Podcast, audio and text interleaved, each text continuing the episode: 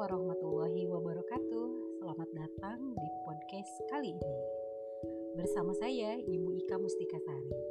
Podcast kali ini kita akan membahas tentang sistem perkuliahan fisika dasar 1. Dan sekarang Anda sedang mengontrak mata kuliah fisika dasar 1 yang bersifat wajib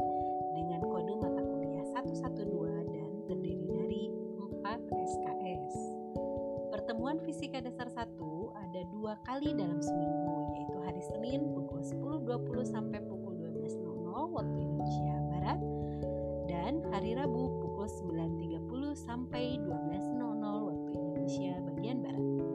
Dosen pengampu mata kuliah Fisika Dasar 1 yaitu ada dua, yakni Bapak Dr. Anas Saiful Karim MSI dan saya sendiri Ibu Ika Mustikasari MPFIS metode perkuliahannya bersifat blended learning yaitu terdiri dari sinkronus dan asinkronus. Sinkronus yaitu interaktif melalui Zoom meeting, Google Meet, dan WhatsApp group. Sedangkan asinkronus melalui video yang tayang di YouTube, podcast seperti ini, dan lain-lain. Materi-materi yang dipelajari dalam fisika dasar 1 yaitu terdiri dari mekanika yang di dalamnya ada kinematika dan dinamika, mekanika fluida, sistem partikel, dan termodinamika. Untuk penilaian terdiri dari empat, yaitu UTS, UAS, kuis, dan tugas dengan bobot masing-masing 25% atau keempat aspek tersebut berbobot sama.